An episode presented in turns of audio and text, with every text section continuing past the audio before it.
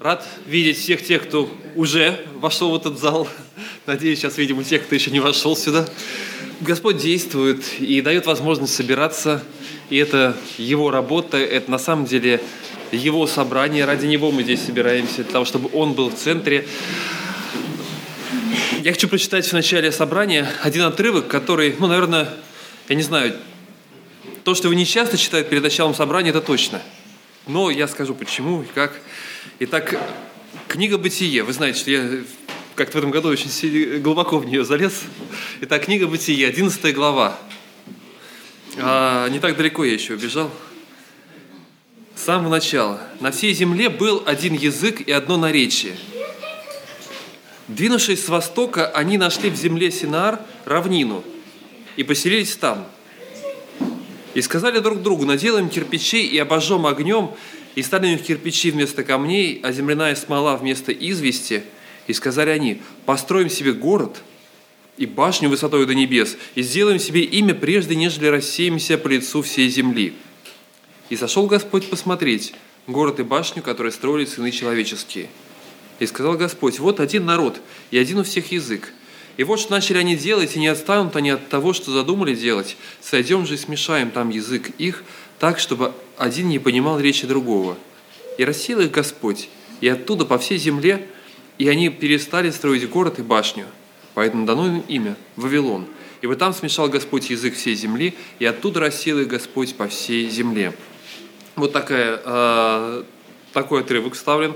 Он вставлен в середину родословия. До этого идет родословие Ноя, потом родословие э, уже сынов Сима отдельно идет. Но вот здесь в середине история, небольшая история Вавилонской башни, всем известная, одна вещь, на которую я обратил внимание, когда вот перечитывал недавно этот, этот отрывок.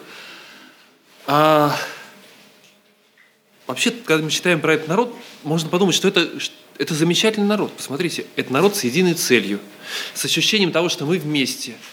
У нас э, ну, это то, чем занимаются бизнес-тренеры, когда собирают, давайте там по командообразованию проведем тренинг какой-то, посмотрим, как и что мы должны сделать, поставим в одну цель там для предприятий, для церкви ставят, помогают, там еще какую-то поставим цель впереди, которая нас поведет, ради которой мы идем, то, что мы делаем. Это вдохновляет людей.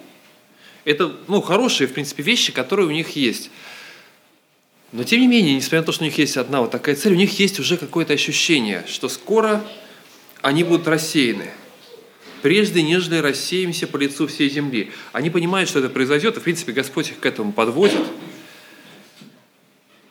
То есть то, что есть. Есть ощущение у людей, что как-то у нас все начинает шататься, как-то вот скоро мы, наверное, уже можем рассеяться, разбрестись, и каждый пойдет своей дорогой, и у каждого будет что-то свое. А чтобы этого не было, они ставят себе замечательную большую цель. И эта цель соединяет их. И они не отстанут от того, пока не сделают, пока не достигнут этой цели, они будут идти к ней. То, что есть у них. Но Бога это не устраивает. Бога не устраивает вот такое их, э, такие замечательные глобальные цели, которые соединяют человечество, делают их едиными. Да будут все едины. Это же новозаветное послание, которое мы читаем в Евангелиях. Но Бога это не устраивает. Потому что Потому что центром, целью всего, что соединяет нас, должен быть Он сам. Потому что целью, которая соединяет нас всех, которая приводит нас всех в единство, должен быть Он сам. И это главное, это единственная цель, которая может быть. Это единственное, что может соединять, и то, что соединило потом. Да? И потом мы читаем про День Пятидесятницы, когда Его силы, Его славы вдруг соединено было из множества разного вдруг соединилось одно. И они заговорили на языках разных народов, так что все понимали их. И это было что-то удивительное. Это была Вавилонская башня наоборот. Потому что здесь в центре оказался он сам. И вот это осталось. И церковь его, которую создал он, она, она не будет сломлена никогда. И врата ада не одолеют ее. Есть очень много разных попыток соединить, собрать, очень много разных э, подходов э, к тому, как строить церковь, э, как созидать очень хорошие вещи, многие из них есть, но очень часто они превращаются, что вот давайте сделаем так, чтобы нам было хорошо, и еще мы поговорим о Христе. Давайте сделаем так, чтобы нам было хорошо, чтобы мы вот были едины, чтобы у нас было приятное время общения, чтобы у нас было приятное вот это, вот это. И еще с нами будет Христос. Ну еще мы помолимся между делом Ему. Еще мы напомним, расскажем другим людям. С ног на, голову все ставится. Потому что он говорит, сначала будьте моими. Сначала вы придете в поклонение ко мне, вы доверитесь мне, я начну действовать в вас, и тогда мы станем едиными, тогда мы станем, тогда сила моя явится, и тогда на самом деле из самого разрозненного будет что-то одно. И тогда вдруг из иудеев, язычников я сделаю один народ. Не потому, что у вас будет красивая цель, давайте там евангелизируем весь мир или что-то еще. Какие-то хорошие могут быть, замечательные цели. Тогда, когда я буду среди вас. Собрание, богослужение – это одна из, один из таких моментов, когда я надеюсь, по крайней мере, что Он является, находится в центре среди нас. Мы пришли сюда ради Него. Мы пришли сюда, чтобы поклониться Ему, чтобы увидеть Его величие, чтобы увидеть Его славу, чтобы увидеть, каков Он. В молитвах открыться перед Ним, в пении поклониться Ему, через Слово услышать Его. И когда Он в центре, когда Он находится между нами, тогда и созидается что-то что удивительное, то, что не могут, то, что намного больше, чем вот та самая Вавилонская башня –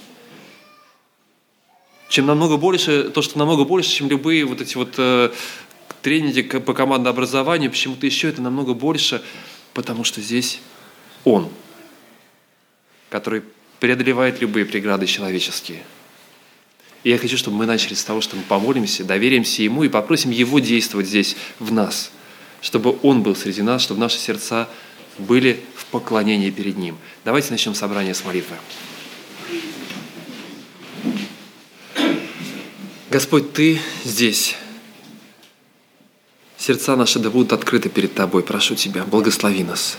Дай нам слышать Твой голос. Дай нам видеть себя, Господь, в смирении падать на колени перед Тобой, Господь. Просто видеть, насколько мы далеки, но в то же самое время наполняться и получать утешение, поддержку от Тебя. Прошу, благослови нас. Мы хотим слышать Тебя, Господь, сегодня здесь. Мы хотим быть в поклонении Тебе сегодня здесь. Благослови сохрани и соедини.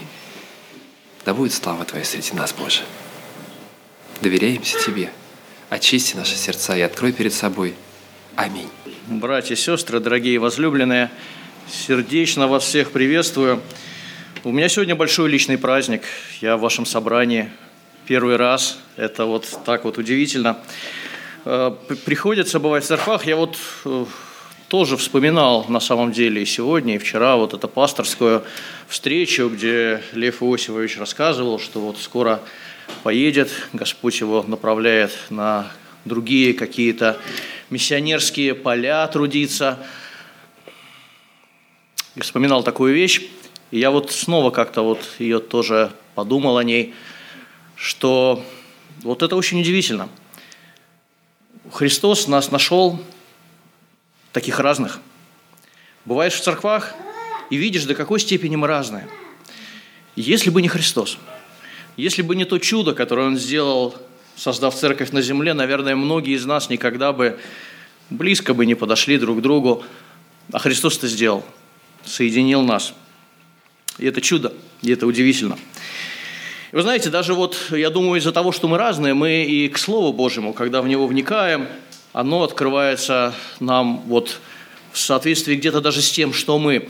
Я ни разу не умоляю то, что есть Бог, который замыслил Слово Божье, свои мысли, замыслы заложил, и они там есть, и они очевидны, и мы их, мы их там находим, они достаточно однозначны. Но иногда бывает такое, читаешь Священное Писание, казалось бы, знакомые, знакомые, знакомые тексты, и вдруг вот раз – и какая-то деталь, какой-то вот ракурс, и ты думаешь, как я мог этого 25 лет не видеть? Ведь Господь что-то говорит, а Он не случайно вот здесь вот именно так, именно с такими деталями, именно с такими оттенками, вот здесь вот, вот так вот сказал, к чему-то ведь зовет, что-то ведь открывает. Я сегодня хотел бы поделиться с вами одним таким текстом, в котором лично я для себя нашел недавно открытие – а, где-то оно связано с тем, что я занимаюсь вот в миссионерском служении. Это было несколько лет назад, да, братья позвали, сказали, давай, вот целое у нас направление служения, надо, чтобы кто-то трудился, вот тебе флаг, вот тебе барабан, давай, вперед. А, ну, я подивился немножко удивительным делам Божьим, но начал вникать, там, здесь, в основном, конечно, служение миссионерское – это в основном областное, потому что есть города, есть населенные пункты достаточно значительные, где и церквей нету, и все сложно, и вот это одна такая большая проблема, один такой большой вопрос глобальный, вызов, вот вообще как, как, кто мы такие, да, нас немного, ресурс небольшой, и какие-то вот вызовы, смотришь на них, они огромные, думаешь, ну как же, ну как же. И вот примерно с такими мыслями, примерно с такими чувствами, они на протяжении уже нескольких лет меня сопровождают, я читал шестую главу Евангелия от. Хочу прочитать ее с вами вместе. Давайте прочитаем. Евангелие от 6 глава, мы будем читать с первого стиха. «После сего пошел Иисус на ту сторону моря Галилейского в окрестности Тивериады. За ним последовало множество народа, потому что видели чудеса, которые Он творил над больными.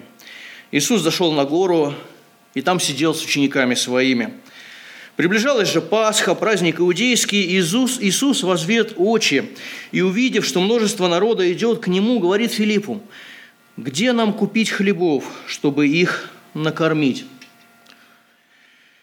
Говорил же это, испытывая его, ибо сам знал, что хотел сделать. Филипп отвечал ему, им на 200 динариев недовольно будет хлеба, чтобы каждому из них досталось хотя понемногу. Один из учеников его, Андрей, брат Симона Петра, говорит ему, «Здесь есть у одного мальчика пять хлебов ячменных и две рыбки, но что это для такого множества?» Иисус сказал, «Велите им возлечь». Было же на том месте много травы, и так возлегло людей числом около пяти тысяч. Иисус, взяв хлебы и воздав благодарение, раздал ученикам, а ученики возлежащим, также и рыбы, сколько кто хотел. И когда насытились, то сказал ученикам своим, соберите оставшиеся куски, чтобы ничего не пропало. И собрали. И наполнили 12 коробов кусками от пяти ячменных хлебов, оставшимися у тех, которые ели. Тогда люди, видевшие чудо, сотворенное Иисусом, сказали, это истинно тот пророк, которому должно прийти в мир. Мы начали читать с первого стиха. На самом деле, вот та содержательная часть, от которой я хотел бы порассуждать, она начинается с пятого. И мы там прочитали, что мы прочитали. Ну, все начинается с того, что Иисус возвед очи и увидев, что множество народа идет к Нему, вот такое вот вступление к нашему дальнейшему тексту. «Возвел очи Господь и увидел множество людей». Ну, я-то сам приехал не сильно большого города, а у вас здесь мегаполис – я думаю, здесь вы, конечно, множество людей, у вас больше возможностей видеть. Людей много. Помню, однажды какой-то иностранец приезжал в город Санкт-Петербург и где-то делился своими впечатлениями, говорит, вот я ехал, поднимался на эскалаторе в метро. И целых четыре минуты я туда поднимался, а навстречу море лиц. И я на них смотрю, и мне кажется, за эти несколько минут мимо меня ну, несколько тысяч человек проехало. А я думаю, Наверное, многие из них не знают Господа. Ну и давай он там делиться своими переживаниями такими. Вот. Когда мы видим множество людей, а, какие чувства охватывают нас, может быть? Или не охватывают, может быть. Ну, видим и видим. А, мне кажется, Христу хотелось за людей молиться. Ему хотелось им служить, потому что, видя множество людей, его охватывало чувство сострадания к ним – вот у Иоанна, мы сейчас прочитали с нами текст, как евангелист Иоанн, ведомый Духом Святым, вот это описывает. У Иоанна очень кратко это описано. Он просто вот говорит, увидев множество людей, и дальше переходит к своему повествованию. А вот другие евангелисты, когда касаются того же самого эпизода и тех же самых событий, они передают их по-другому. Они вот там оставляют важную деталь. Я хочу, чтобы мы сегодня тоже ее уловили. Матфей, 14 глава, 14 стих. Евангелист Матфей описывает то же самое событие. Что он видит? 14.14. 14. «И вышед, Иисус увидел множество народа и сжалился над ними. И исцелил больных их. Евангелист Марк, следующий, то же самое повествование, 6 глава, 34 стих. Иисус вышед, увидел множество народа и жалился над ними, потому что они были как овцы, не имеющие пастыря, и начал учить их много. Друзья, что мы видим? Мы видим, что вот Текст, который мы прочитали, начинается с того, что Христос видит множество людей, и его охватывает определенный пласт вот чувствований, некоторых чувств. Я читаю Писание, и я не вижу, чтобы были такие моменты, когда вот ученики были бы обуреваемы такими чувствами. Ну, вот не могу найти. Не могу найти такого диалога, где, скажем, ученики подошли бы к учителю и сказали, «Учитель, учитель, Смотрим вокруг, сердце разрывается. Столько людей, столько жатвы, столько нужды. Ну когда же ты выпустишь наши свои школы? Ну когда же уже нас отправишь полноценно, вот как бы без отвлечений всяких тут, без лодок, без всего, вот чтобы мы несли людям Твое Евангелие, Твою весть о спасении. Вот не видим мы такого рода переживаний учеников. К сожалению, может быть, не видим. А у Христа видим. И видим очень отчетливо. Я позволю себе прочитать еще один текст, наверное, самый яркий вот из такого рода э, текстов, где мы читаем об этом. Это Матфея 9 глава, концовочка главы. С 36 стиха, я думаю, этот стих мы чаще всего вспоминаем и читаем.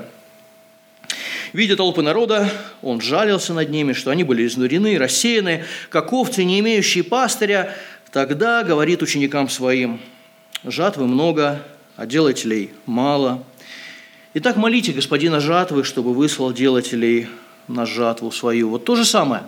То же самое. Вновь Христос, вновь множество народа и вновь определенный пласт чувств, которых, о которых евангелисты пишут. Христос был охватываем этими чувствами, обуреваем этими чувствами. Я иногда задаюсь вопрос, как они знали – на лице написано, или он им сказал, вы знаете, что я сейчас чувствую.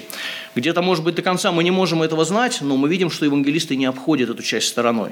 Им это ясно, они это передают. Есть одна история, не знаю, настоящая она или нет, но рассказывают, что был один такой человек Божий, служитель, хороший, добрый, верный, и Бог его сильно благословлял. И однажды были они где-то вот в общении с каким-то другим служителем тоже, церкви, и тот говорит, слушай, брат, ну, давай, вот никого нету, секрет-то открой. Как Бог тебя так благословляет? Ну, смотри, вот и здесь, и здесь, и здесь. Что-то есть такое особенное, может быть? Вот что, расскажи, поделись. И, опять же, не знаю, настоящая история или нет, может, это такая вот притча мудрая для нас, но подводит этот другой служитель его к окну, говорит, выглянем, что видишь? Он говорит, ну как, что вижу? Улицу вижу, толпа, людей много. Ну и тот, тот ему говорит, я вижу драгоценные души, за которые умер Христос. А, есть один иностранец, Рик Уоррен, у него много таких очень тонких иногда и точных а, вот наблюдений. Раз иногда они попадаются в его книгах, в его вот материалах, лекциях. Он однажды такую фразу тоже сказал, говорит, вы знаете, а, то, что вы видите, когда смотрите на что-то, намного больше говорит о вас, вас характеризуя, нежели вам хотелось бы. Ну и приводит там всякие примеры, говорит, э, вы, говорит, представьте себе, может смотреть на одно и то же, но видеть совершенно разное. Говорит, волк смотрит на овцу, что он видит? Пастырь смотрит на овцу. Понимаете, одно и то же. Не-не-не, шерсть это в магазине на полке. А, до какой степени по-разному можно смотреть на одно и то же, вот э, совершенно на одно и то же а видеть разные вещи, воспринимать важные вещи. И вы знаете, возможно, это даже вот какой-то первый урок, который я хотел бы, чтобы мы вот из нашего текста как-то вот попробовали увидеть его, там, понять и извлечь. А, э, Господи, вот нам бы тоже бы научиться вот как ты. Смотря, видеть, ну, не то, что нам видится, а вот ты смотрел, и ты видел что-то. И в тебе это вызывало определенные чувства. Вот как бы нам тоже так научиться – чтобы наши сердца были достаточно широки, достаточно открыты, чтобы они были, мы могли вмещать людей, разных людей. Мы здесь тоже, конечно, разные люди, соединенные Христом, но мы разные святые. Если мы выйдем вот туда за стены, то там разные всякие – и бывает такое, я не про вас сейчас в этом святом собрании, конечно, но тут все свято, а, а в свое сердце заглядывая вижу, что иногда сердца не хватает для того, чтобы вместить кого-то, вот знаете, вот, вот он такой вот, потоптался грех в его жизни, и вот с одной стороны, ну все понимаешь, ну вот, ну вот так, ну вот эдак. А удивительно смотришь на Христа, его сердце хватало. Он вмещал самых разных удивительных людей. И вот это было это было удивительно.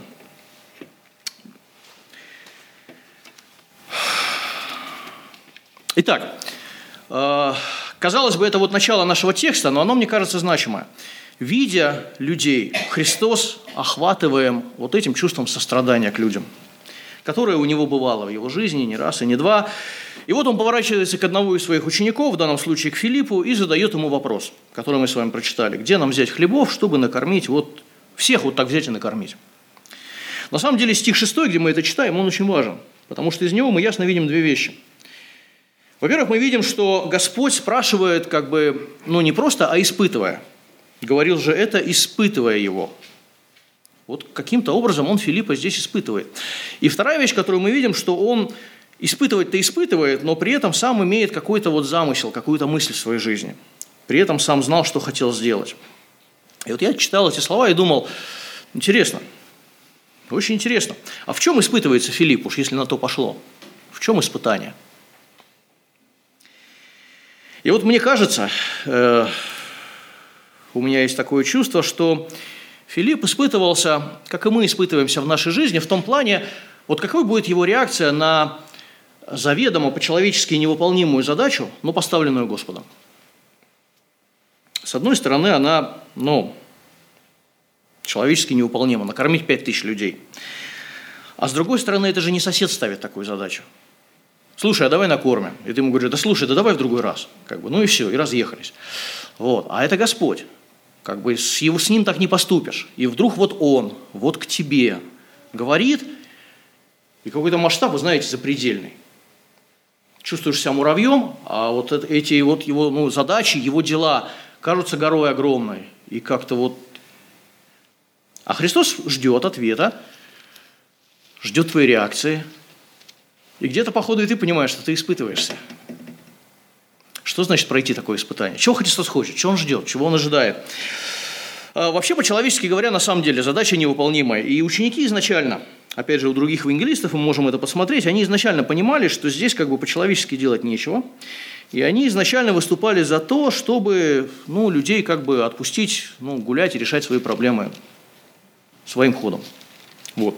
Это Евангелие от Матфея, вот 15, 14, 14 глава, 15 стих и 16 стих где мы читаем, где они очень четко говорят, когда же наступил вечер, приступили к нему ученики его и сказали, место здесь пустынное, время позднее, отпусти народ, чтобы они пошли в селение и купили себе пищу. Ну вот, то есть, ну вполне понятна их реакция. Они тоже люди, как и мы с вами, они смотрят на эту гору и понимают, кто мы здесь такие вообще, чтобы здесь что-то сделать содержательное.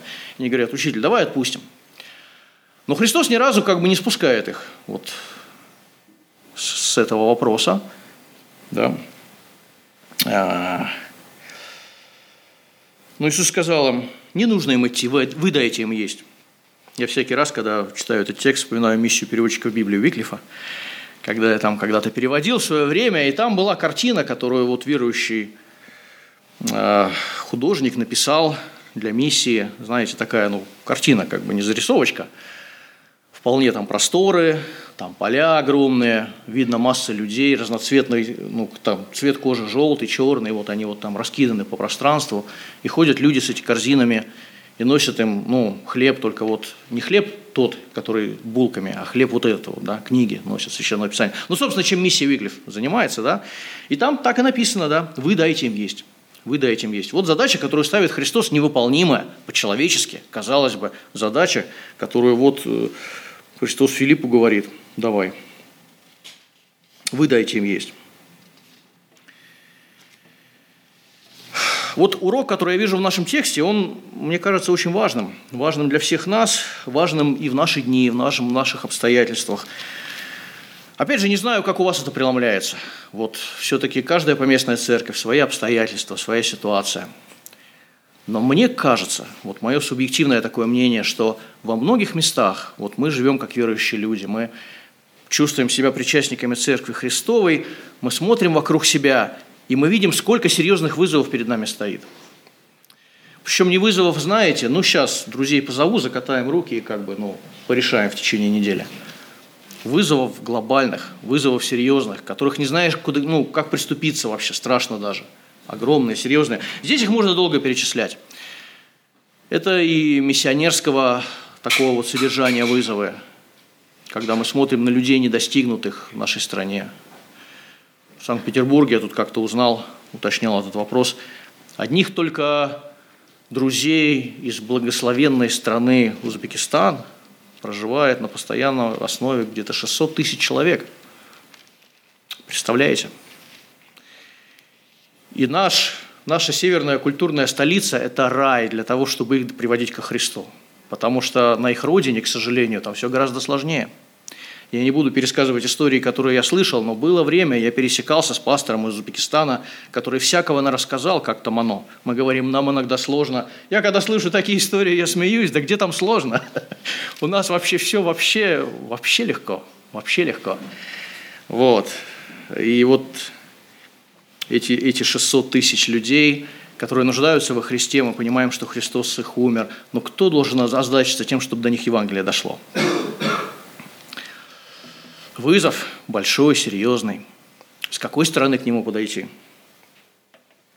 И вот таких вызовов много. И вот вы знаете, то, что происходит с Филиппом, вот Христос задал ему этот вопрос. Вот он определенным образом реагирует. И мы прочитали с вами реакцию. Да, Филипп отвечал ему, 7 стих, «Им на 200 динариев недовольно будет хлеба, чтобы каждому из них осталось хотя бы понемногу». Я не думаю, что здесь вот что-то греховное со стороны Филиппа. Мне кажется, это обыкновенная человеческая. Обыкновенная человеческая реакция, когда видишь что-то вот такое большое, серьезное, непосильное. А кто я такой? И вот все мы этим владеем навыком таким, разводить руками. Да, Филипп разводит руками и говорит, Господи, ну а, а, а что я так крайний? Ну вот, как бы, ну, ну вот мы, мы же не можем. Что мы здесь можем сделать? А, насколько Христа впечатляет ответ Филиппа? Хотя он такой естественный, такой вот, казалось бы, ну а как иначе отреагировать? Похоже, не впечатляет. Похоже, не впечатляет как-то вот совсем. Христос не говорит ему, о, Филипп, молодец. Это тебе не плоть и кровь, это тебе Дух Святой открыл. Отец мой, который на небесах. Ну, нету такого. Как будто бы Христос, ну да, услышал ответ, но ждет какого-то ответа другого. И он рядышком здесь появляется. Ну, прежде чем да, мы к нему перейдем, Филиппа можно понять. Он вполне по-человечески как бы вот разъясняет Господу то, что он видит, ну, в принципе, то, что и так понятно. Им на 200 динариев, почему и всплыли 200 динариев, я предполагаю, что это все, что у них было. То есть, другими словами, Филипп говорит, если мы сейчас все из карманов вывернем, с карточки все снимем, то как бы нам все равно не светит даже вот, ну, укусить человеку, дать кусочек хлеба. Вот совершенно, совершенно банкроты. Ничего. Вот. А, а Христос не впечатляется этой реакцией. Он как будто бы ждет другой. Я вот когда об этом размышлял, думал, интересно, как бы я реагировал? Я во всяких советах иногда бываю, знаете, вот собрался у нас миссионерский совет. У меня там тоже пятеро светлых братьев сидит. И я представляю себе, вот ситуация, когда у нас вопрос, ну, вот какой-то такой, да, ну, накормить 5 тысяч человек, 5 и сейчас. И вдруг кто-то из них, ну, поднимает руку и вот говорит то, что там Андрей следующим стихом говорит. Слушайте, опять рыбок у нас уже есть, там, или пять хлебов. Я сейчас задаю вопрос, что бы я подумал? Или что бы я бы сказал? Ну, может, ничего не сказал, я человек такой, мне кажется, э, не агрессивный, но мне показалось, что я про себя бы, наверное, подумал, слушай, брат, ну вот мы тут реальный вопрос обсуждаем, а ну куда ты вообще, куда ты лезешь? Вот. Иногда хочется назвать Андрея выскочкой. Вот с, вот с чего это вдруг, что побудило его, как взрослого человека, вспомнить про пять хлебов? Ну, смотрите, что бы мы по-человечески не думали, как бы нам ни казалось, что интересно, складывается впечатление, что Христос ждал реакции именно такой. Потому что он фактически тут же запускает ее в производство – он говорит, о, отлично, все, рыбки сюда, хлеб сюда, людей рассаживаем, и как бы понеслась. Все пошло дальше. А, вот что, мне кажется, я вижу, я, конечно, тоже могу ошибаться, я человек, и все мы проверяем себя и друг друга священным писанием, но мне очень кажется, что я вижу в нашем, нашем тексте. Мы видим, что Христу нужны наши, казалось бы, незначительные, вот эти вот пять хлебов, вот эти две рыбки. Вот это ему надо с нашей стороны. И ему не надо, вот знаете, а, рукоразводительство. Или есть другая такая болезнь – хатоскрайничество. Слышали? Ну, наверное, медицинских журналов не сочетаете. Хатоскрайничество – опасная болезнь. Ладно, людей мира сего заражает, им можно. Они еще со Христом не встретились. Когда хата с крайничества заражает нас, это беда. Моя хата с краю, здесь, да, вот, гори все синим пламенем, ну, я в собрание приду, проповедь послушаю, Господу помолюсь, а там дальше вот то, что у Христа на сердце, то, что тут вот задачи какие-то вот у него, это, ну, пастор вот есть, Лев Иосифович, пастырь добрый, вот, у него сил много, пускай трудится, надо будет, наймем кого-нибудь.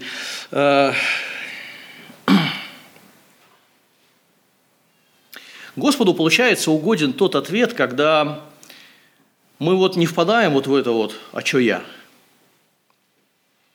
Пускай 5 копеек. Пускай что-то, что вот, ну, ни вида, ни величия. Ничего. Но есть вот это желание в сердце, Господи, а вот у меня есть 5 копеек, а можно они поработают для Твоего дела? Ты же здесь такие дела в, этой, в этом мире творишь. Почему там нет моих 5 копеек? Вот мне кажется, вот это для Господа важно. И Он вот здесь вот, вот это достаточно наглядно, достаточно красиво раскрывает и как бы к этому зовет. Вот. Я Помню, был у меня в жизни такой эпизод, ну, это как иллюстрация. А, был я молодой, было когда-то такое, вот со Львом Осифовичем вспоминали, тут в коридоре до начала собрания. И было такое, что бывает, подойдут ко мне в церкви брат или сестра, говорят, Валер, слушай, давай помоги вот здесь вот там то или все, там, отвести там, что-то такое простое – и я чисто в силу какой-то привычки непонятной, которая у меня в жизни сложилась, сначала говорю «нет», а потом думаю. И в какой-то момент, вы знаете, я себя поймал на мысли, на таком дискомфортном чувстве, думаю, да что же такое делается-то? Я хочу Господу быть полезным. Я об этом молюсь. Я говорю, Господи, давай мне какие-то вот опции для того, чтобы ну, я мог что-то делать для Тебя в этом мире. И Он их дает – а я вот в момент, когда они появляются на поверхности, и они несложные, они посильные, они, казалось бы, да вот, вот бери как бы и делай, по чисто каким-то внутренним вот, ну, привычкам, механизмам, вот криво как-то, да, вот я сформировался в свое время, я оказываюсь не способен на них отреагировать. Я помню, я так на себя рассердился. Говорю, все, с этого момента будешь отвечать со слова «да». Я так и начал делать, Э, поначалу это звучало комично. Я говорю, да, конечно, давайте. Сейчас соображу, смогу или нет. Вот. А, ну вот мелочь. Мелочь абсолютная, даже не 5 копеек, ни о чем. Но я смотрю на свою жизнь и понимаю, что вот Бог и эту вот мелочь использовал для своих славных и чудных и удивительных дел. И мне вот кажется, что наш текст об этом. И мне кажется, Евангелие к этому зовет и к этому учит. Мне кажется, вот еще один такой текст на эту же тему есть. Можно считать это парадоксом, но оно есть в Евангелии. Это тоже на тему, что Бог желает использовать наше малое. Помните, у сокровищницы был Христос и ученики, и там бедная вдова принесла, да, и положила. Что она там проложила, да, совсем немножко.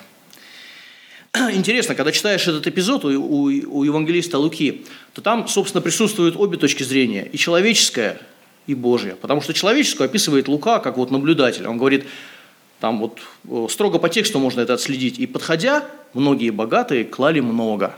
Кто клал много? Ну, с точки зрения Луки богатые подходили и клали. Как это выражалось? Я не знаю. Из коробочек сыпали, там вот у них были прямо там какие-то там вазы, чаши, не знаю. Но вот человеческая точка зрения была такая. И вот чтобы не перепуталось ничего у учеников, Христос в этот момент как бы останавливает стоп, стоп, стоп. Пауза, да, чтобы вы ничего не перепутали в этой жизни и в этом мире – я сейчас покажу того, кто положил больше всех. И он показывает, что там. По-человечески ничего там. Какая-то мелочь. Но по какой-то удивительной причине Богу это так важно. Богу это так нужно. Я думаю, потому что в первую очередь Он смотрит на нас, на наши сердца, на то, кто мы есть, и мы испытываемся в этом мире самыми разными обстоятельствами. Как бы тут не надо каких-то спецусловий, которые, знаете, раз по большим праздникам. Это ежедневно в нашей жизни – ежечасно, ежеминутно, всю жизнь. Вот он мир, вот они мы, спасенные, искупленные дорогою ценою. Вот они вызовы Божьи, большие, страшные, на горы похожие, и справа, и слева. И, и реакция наша. Вот как мы? Хата скрайничества? Или есть желание в сердце, Господи, мои пять копеек, мои пять копеек?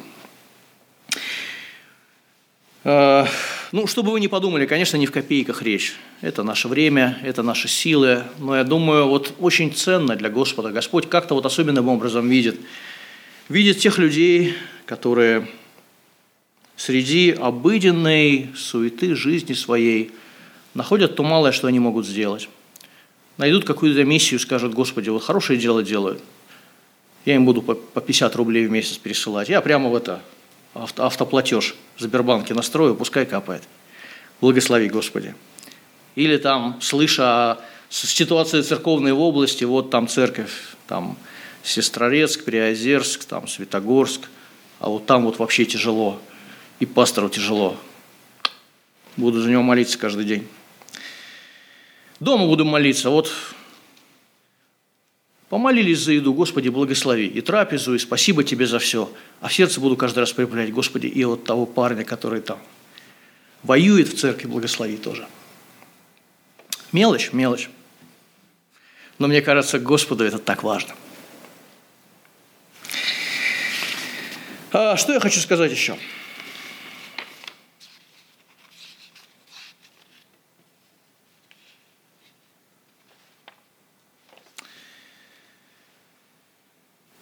Можно еще задать такой вопрос, наверное, последний.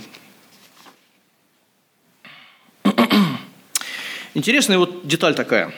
У кого нашли хлебы и рыбки? У мальчика. Почему не у взрослого мужчины?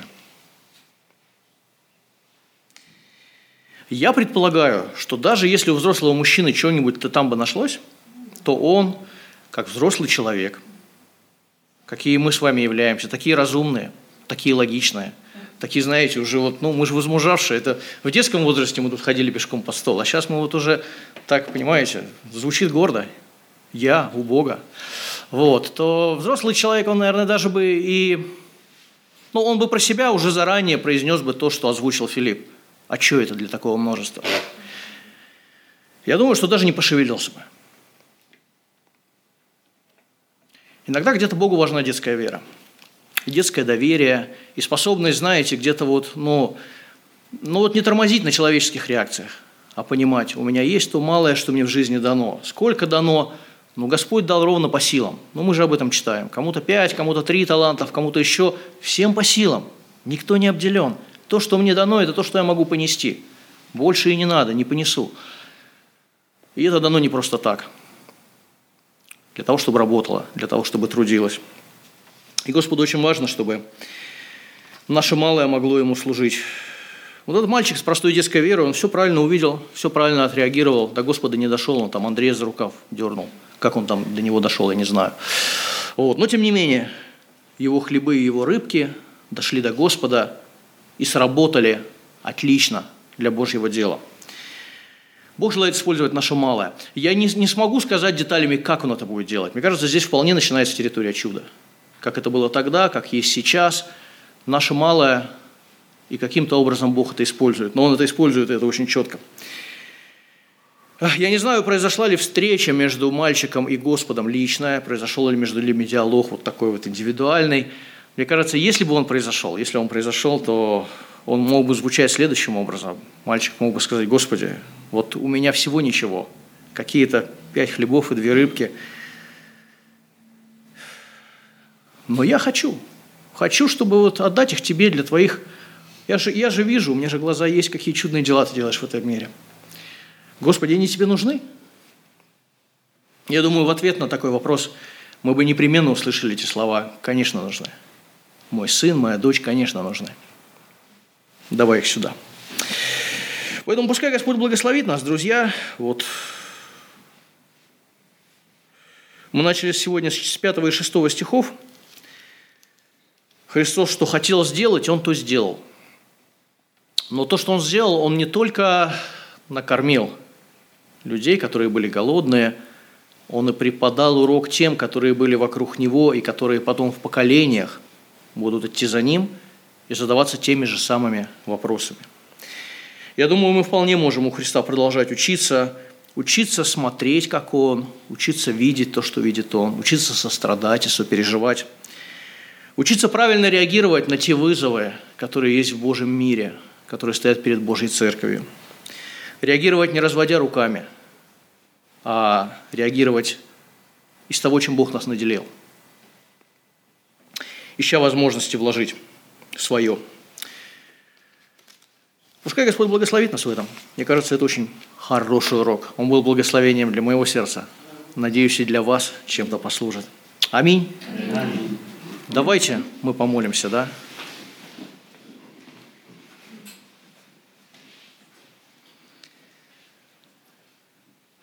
Владыка Господи, Ты великий, Ты святой, Ты чудный.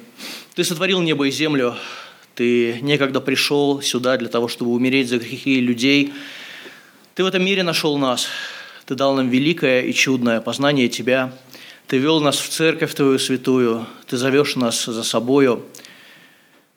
Господь, как важно для нас понимать, что наше малое, а иногда мы думаем именно так, что у нас немного – что наше малое важно для Тебя, важно для этого мира, важно для дел Твоих в этом мире. Помоги, Господи, об этом не забывать. Помоги, Господи, помнить, какая реакция угодна для Тебя. идти вперед, идти с верой, пусть даже она будет верой простой, незамысловатой, верой детской. Учи, Господи, доверяться Тебе.